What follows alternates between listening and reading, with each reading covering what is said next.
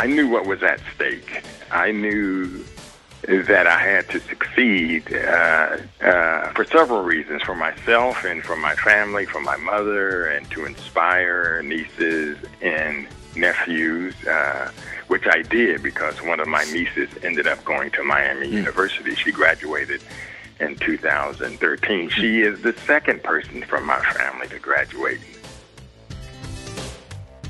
Hi, guys. Welcome back to Beyond High Street today's conversation is is real special. Every, every, one of these conversations that we've had since we started in January is unique. Everybody's path to Miami and their path after Miami, uh, it's different, is unique. Um, this this one's uh, even more so. We talked to Will Haygood. Will, first person in his family to go to a university and he shares an unbelievable story about that, especially the the counselor, the guidance counselor, who didn't think he get, could get into Miami, and it's the only school that he applied to. You'll like that side story. Um, but Will also has written a book called Tigerland. It comes out September 18, right here in the future, so pick it up. Um, it's a book about East High School Tigers in Columbus, Ohio. Uh, tells the stories of a poor black segregated high school that won two state championships within 55 days, um, right around the same time of the assassination of Martin Luther King and Robert Kennedy. And he spent three and a half years uh, and tracked down a number of the players and the, the white basketball and baseball coaches. He interviewed 125 plus people for this book. And if it's anything like one of his last books, The Butler, that turned into a movie starring Forest Whitaker and Oprah Winfrey, you know Will's in for unbelievable success. But Miami has chosen that book, Tigerland, uh, to be the incoming book for all freshmen this year. So they are reading it, and I think everyone should too. It, it's really great. We, we start the conversation uh, with Will sharing, you know, why he's a writer, what got him into knowing this would be uh, his not just passion, but his business career.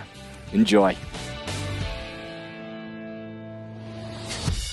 It was in high school in Columbus, Ohio, uh, when the teacher uh, in the 12th grade first told me that I had a writing writing gift, hmm. uh, and no one had ever said that to me before. Um, and so uh, when I got to Miami in the fall of 1972, um, I knew that I would be taking English literature courses because I was drawn to writers and and I was a reader. Um, and uh, but folks had frightened me off from majoring in English literature uh, telling me that it would be very difficult to get a job with an hmm. English literature degree. So I majored in urban planning, urban studies with a minor in English literature. Uh, and so it, uh, that was really how the writing uh, started. And as somebody growing up from Columbus, did you always think Miami was the place you would go? I mean, obviously, you've got a, a big school down the block right there in Columbus. Kind of why Miami? Yeah. Uh, well, several reasons. One, um, my high school counselor, uh, when I went to her office, I saw a a stack of college brochures laying around, and I told her I wanted to go to college.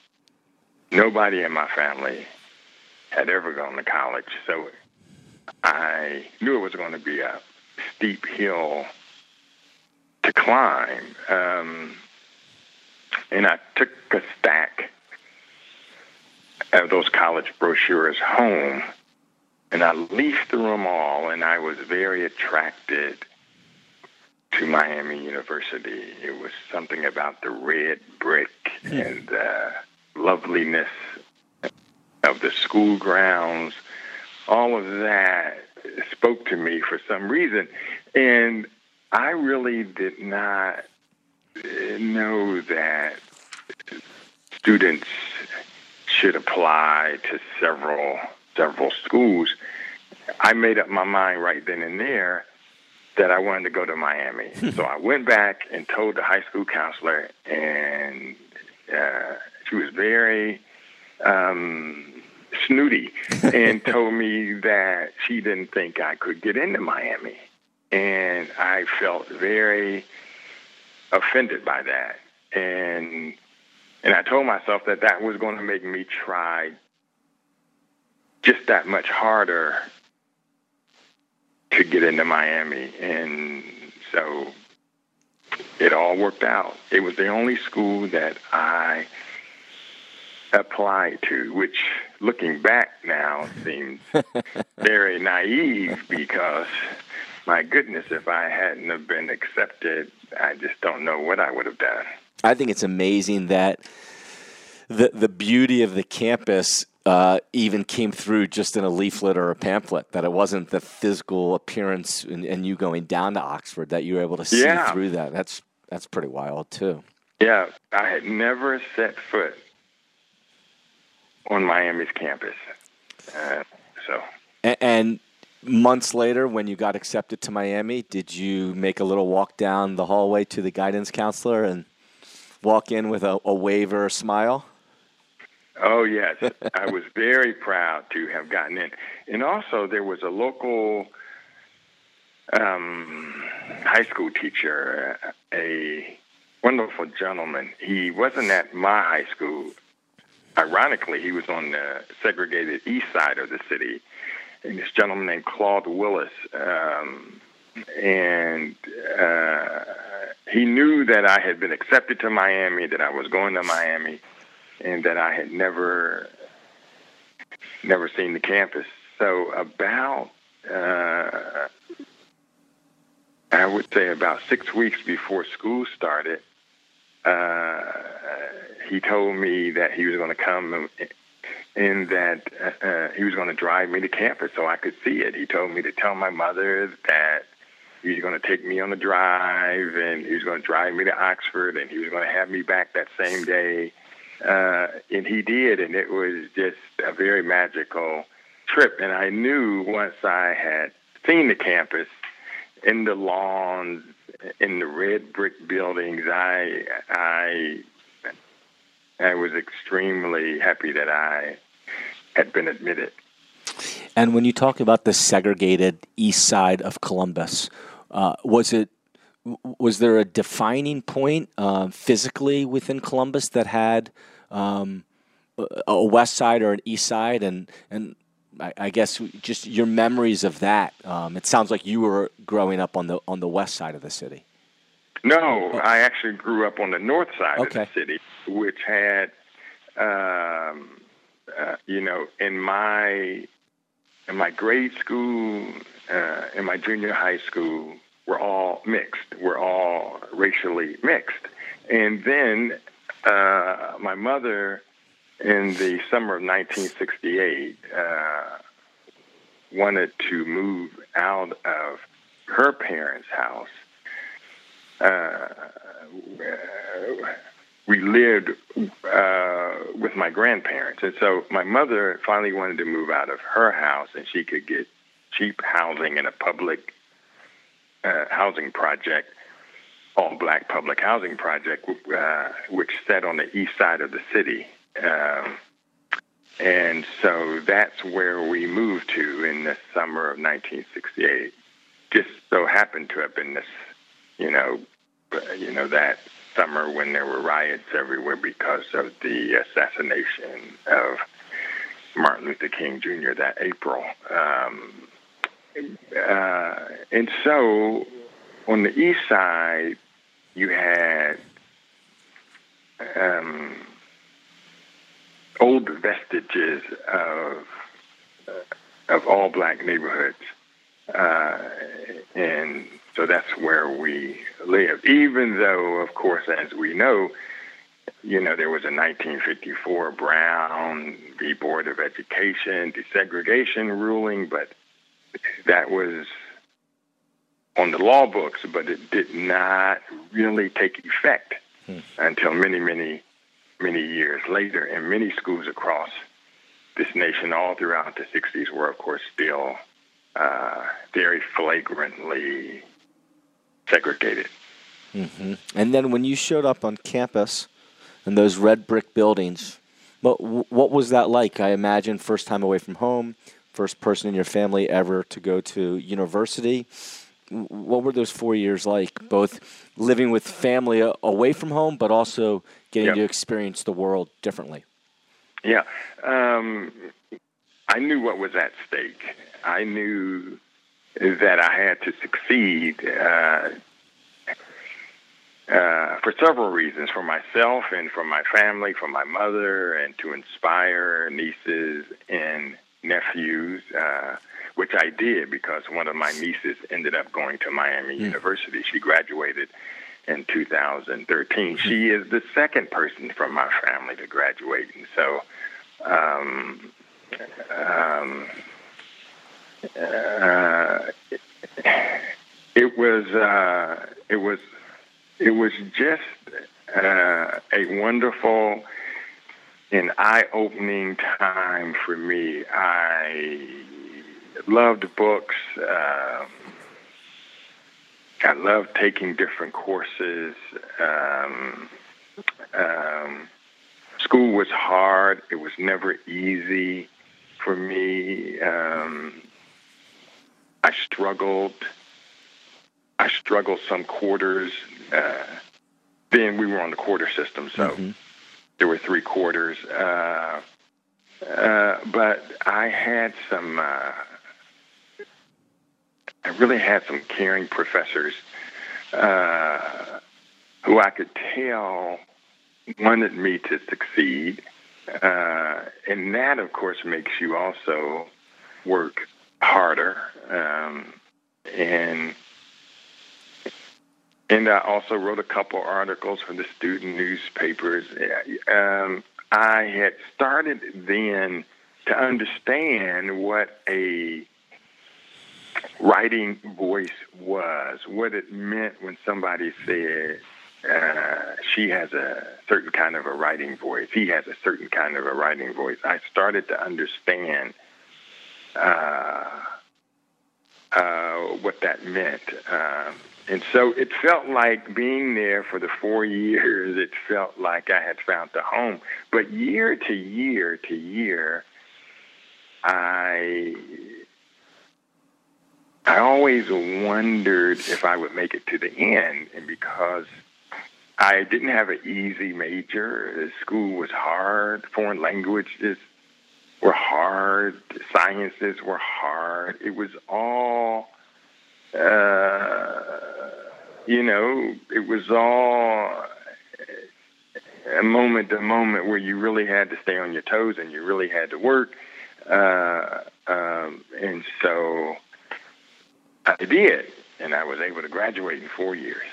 It's great, and we're gonna yeah. we're gonna talk uh, obviously about this new book Tigerland that's coming out here in a few weeks, and everyone at Miami gets one and goes national September 18, which is really exciting. And now I understand.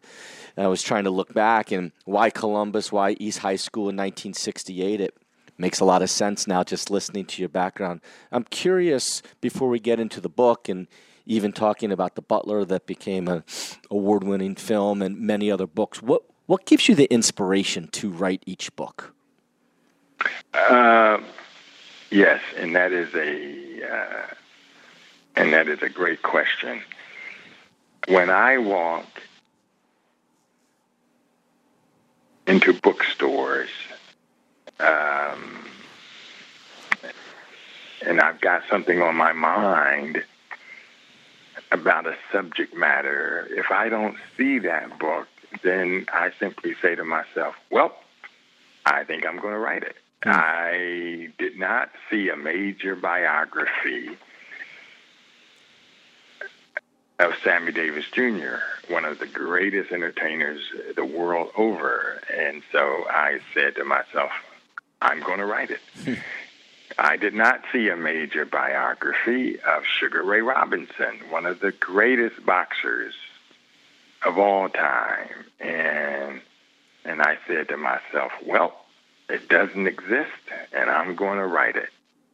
And uh, uh, U.S. Supreme Court Justice Thurgood Marshall, who was the first African American on the U.S. Supreme Court, nobody had ever written a book about uh, his confirmation hearings, which were the longest confirmation hearings up to that point in history. And I, I just thought that was a fascinating story to tell, so I did. Um, and and with Tigerland, um, I would see all of these sports books, kind of sports themed movies, uh, like Friday Night Lights and Remember the Titans and Hoosiers and I would say to myself and my subconscious, gee whiz, East High School won two state championships. Some of those teams whose stories became books and movies, they didn't even win their state championship. But East High won two, and the story had been ignored. And so I said, well, I'm going to use my literary reputation and I'm going to and I'm going to tell the story myself. And as soon as I mentioned it to my editor, Peter Gethers in New York, uh, he didn't even skip a beat. He said, Oh, that's a book that you have to do. He just he just snapped his fingers and he just knew it's just a phenomenal story. All black school, uh, 1968, 1969 school year. So many convulsions around this country, in, in the city of Columbus, and in the state of Ohio, and yet they win two state championships 55 days apart. It's just the stuff of legend. When when you when you thought or when you when, when that book is in your in your mind and you go to your your editor and they say um, or the publisher and they say we snap the fingers let's go what happens next Where, how, how long does it take to to write the book do you do you sit and you do you go away from home and and get the computer or the typewriter out and start going away, or is it more of a door to door and a lot of research? Just curious how you how you write yourself. Yes, well, um, uh, one of the things that I knew, uh, unlike in my other books when I started them, uh, all of those major biographical figures uh, had been dead. Sammy Davis Jr. had been dead. Sugar Ray Robinson had been dead.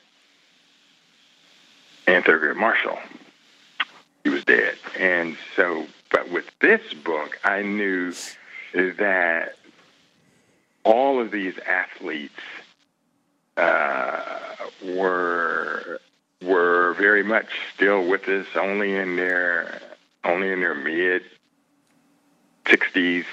Uh, and so uh,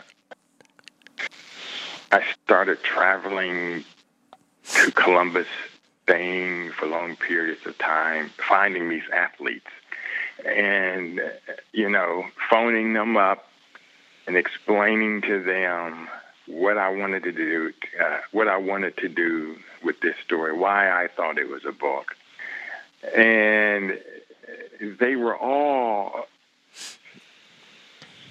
uh,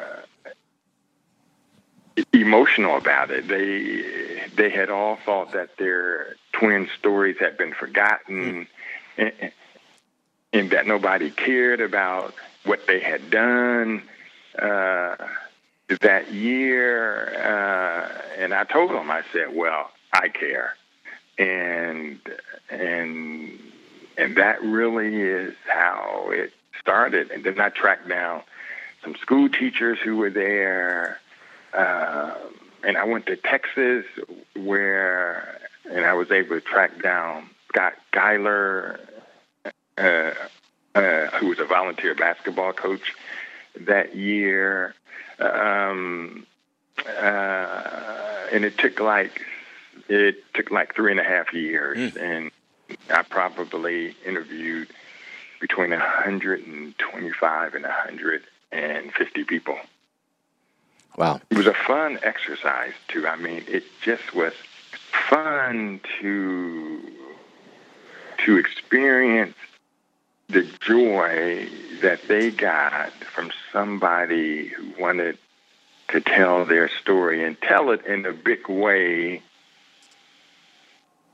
and connect it to the history of this nation. And when you're interviewing 125 to 150 people over three and a half years, are you do you have an idea of what you're writing and then you write and add as you talk to people, or do you actually have to interview everybody and then look at a lot of pages of notes and start to write from there? Uh, yes, that is sort of the good thing about uh, having a book contract. Uh, they expect you to turn in a certain amount of pages at the end of the first year, and then a certain amount of pages at the end of the second year. And so, you know, at about every nine month period, I would sit back at home and look at all my notes and and start shaping the narrative. And so you know, there are two parallel stories in this book too. That was that was very hard about this book. It wasn't like I was telling one main major story. I'm telling two parallel stories. A basketball team and the baseball team. And so I knew that I would tell one story at the start of the book, and then there would be a break. I would find some narrative, some narrative writing to transition from the basketball to the baseball. And as you know from the book, uh, there's a big chapter on the ballot of Jackie Robinson. And that takes you into the second half of the book. So I really had had to understand early on uh, how I was going to structure the book. And once I had knocked that beast to the ground, once I had understood how the book was going to be structured, um, it really smoothed the road out for me. Well, there's three or four thousand, I don't know the exact number, of incoming freshmen in Oxford that are about to receive this book. What, what, what do you want them to take away after reading it? Well, you know, sports and sports figures, when you talk about race, uh, have always uh, sought to bring the country together. I mean, because everybody likes a sporting event, everybody likes the underdog, and um, and when you think of great great black heroes in this country, and some of them are sports figures like Jackie Robinson, like Joe Louis, like Gale Sayers. Um, and you think of these figures uh, uh, who broke down barriers. Um, and we are having long overdue discussions about race in this country now, and we are having racial turmoil out on the streets of this nation, and it's awful. Um, and yet, I think it is important to look at where we had triumph inside of a um, story uh, narrative about race. These were these were white coaches who loved these players, who would do anything for them, who wanted to be at that school too. They did not want to run from the east side of Columbus. They wanted to be there. These teachers, white and black, wanted to be there. Uh, and so, unity, when there's unity, good things can happen. When there is a great dream, good things can happen. Um, and it has been wonderful for me, too, to see how close uh, these guys on the team remain with their coaches through the years. Uh, and they, and they have these uh, reunions. Um, uh, and they care. And I just think that this is a story that will inspire people, no matter who you are, no matter, you know, and if you were born well off or not well off, or if you're Asian or Muslim or black or white, it's just a story that I think exemplifies the best of the human spirit. What and what is next? I imagine if when you talk about every nine months you're turning in pages and the book took three plus years, it sounds like you have to then you're probably working on more than one book at a time. Uh, maybe not. Um, yeah. Uh, but do you already have the idea? Have you already gone to the bookstore and had a few ideas in mind and noticed an opening and a gap for what's what's coming next for you? Yeah, yes, I have. It's funny that you should uh, ask. Uh, yes, uh, uh, I'm not totally there yet with the idea, but I do. I can give you a hint. It's going to have something to do with the world of movies. All right. Well, something to do about movies. That narrows it down to a couple hundred million ideas. yeah. yeah, you're right. All right, so let let's close though. Movies is a good segue here. So let's go back to the Butler. Um, yes. I, I would say of, of the of the eight, you've got some unbelievable books and great stories, and hopefully everyone that listens goes and, and picks them all up. The Butler, of course, has gotten the most attention because of the the film aspect of it. Yeah. What what was that like as an author, seeing your work come to life, but then also, I imagine, some liberties that a producer and a director take to uh, make a film uh, fit in an hour and 45 minutes that maybe not exactly is how it was uh, written. Right, right. Well, um, um, here's what happened. I wrote this story. It appeared on page one of the Washington Post newspaper about this about this White House butler who had worked for eight presidential administrations. Um, so the story appears, and by that night, I have eight phone calls from major Hollywood producers who tell me this is a movie uh, and I'd like to buy the rights. Uh, it was it was really astonishing, and then I had uh, I had phone conversations with with all of these movie producers uh, uh, who wanted to make a film, and I finally chose Laura Ziskin. She was she was the main movie producer behind the Spider-Man movies. Uh, uh, she flew to Washington to meet with me, and and that was and that was really kind of her. Uh, she has since passed away, but she was great. She really shepherded the story into the screenplay, which was written by uh, Danny Strong, and uh, and then they sent the screenplay out uh, to actresses and actors, and when the first two people signed on, when I found out about that in a phone call, I thought I was going to faint. I mean, they told me that Forest Whitaker was going to play the butler, and you know he's an Oscar winner.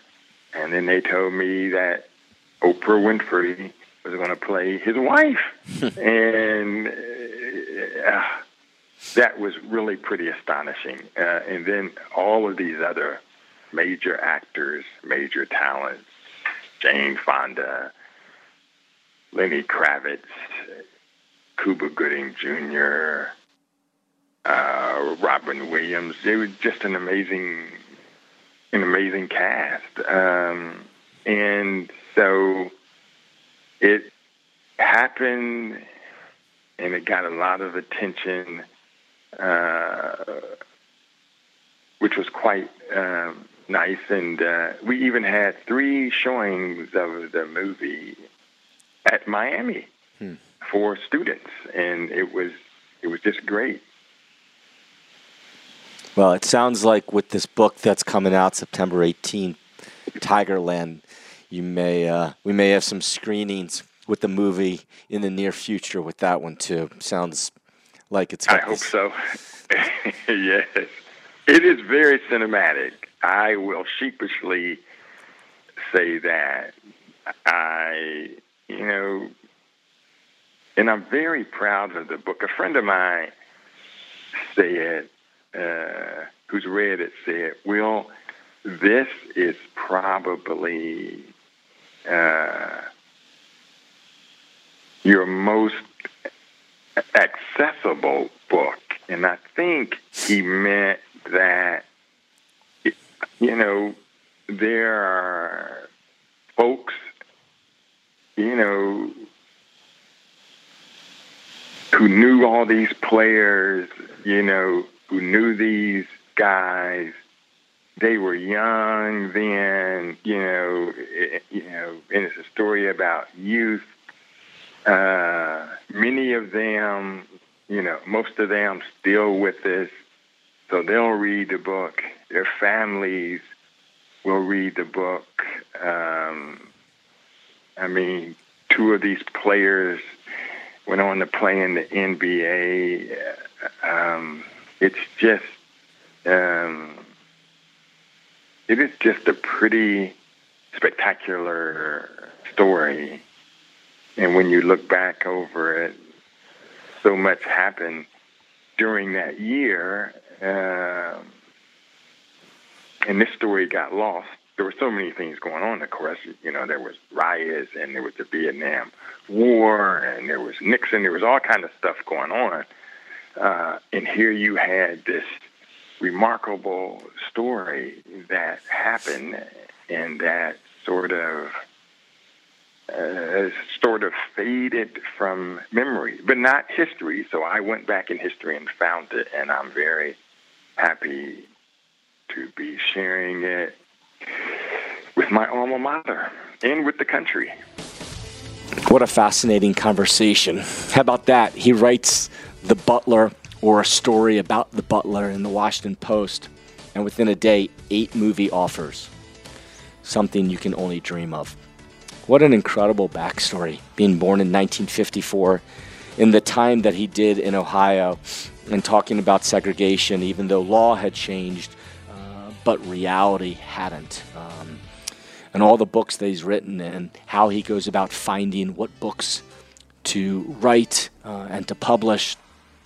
And now this Tigerland books that we can only imagine will be as good as any of these others or even better. So please go to Amazon or any other places to a bookstore and pick this book up. Uh, I, you won't be disappointed. And he gave us a little tease on the next book, and I can't wait for that one to come out. I really appreciate it, Wil. Thanks for your time. If anyone gets a chance to see Wil on campus when he comes back and visit, go up to Skippers, buy him a drink, say hello. Thanks, Wil. Thanks, everyone, for listening to Beyond High Street. Have a great day. See you at Skippers.